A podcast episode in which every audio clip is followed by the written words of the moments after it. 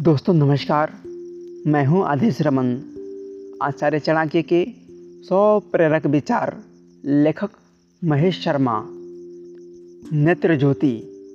नेत्र ज्योति से बढ़कर संसार में कोई दूसरा प्रकाश नहीं है। आँखें मनुष्य की सबसे महत्वपूर्ण इंद्रियाँ हैं।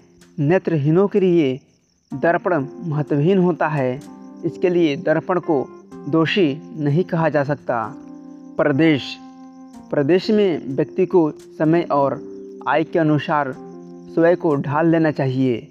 प्रदेश में मनुष्य को अपने पास उपलब्ध संसाधनों से ही संतोष करना चाहिए। परिश्रम, जो वस्तु मनुष्य के लिए असाध्य है, उसकी सीमा से परे है, उसे तप अर्थात अथक परिश्रम करके प्राप्त किया जा सकता है। श्रम की शक्ति असीमित होती है। इसके बल पर असंभव भी संभव हो जाता है।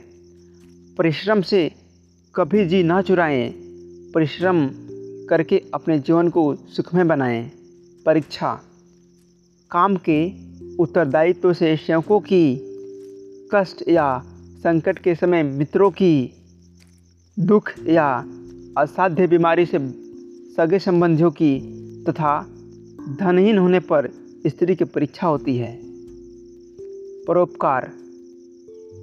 केवल परोपकार और परहित की भावना ही मनुष्य को पवित्र करती है। जिनका हृदय परोपकार से भरा हुआ है, उन्हें कभी विपत्तियों का सामना नहीं करना पड़ता है।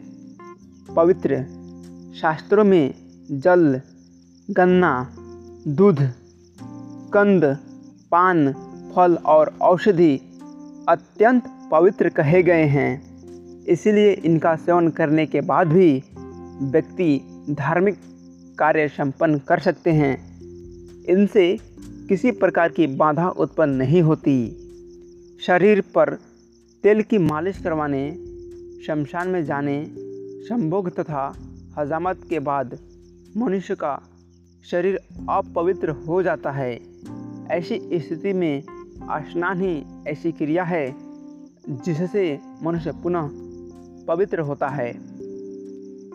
पिता पिता वही योग्य है जो अपनी संतान का भली भांति पालन पोषण करता है, उनके दुख, सुख का ध्यान रखता है। दोस्तों, अंत तक सुनने के लिए बहुत बहुत धन्यवाद। आपसे मिलेंगे अगले ऑडियो में, तब तक लिए बाय बाय टेक केयर, जय हिंद। वंदे मातरम।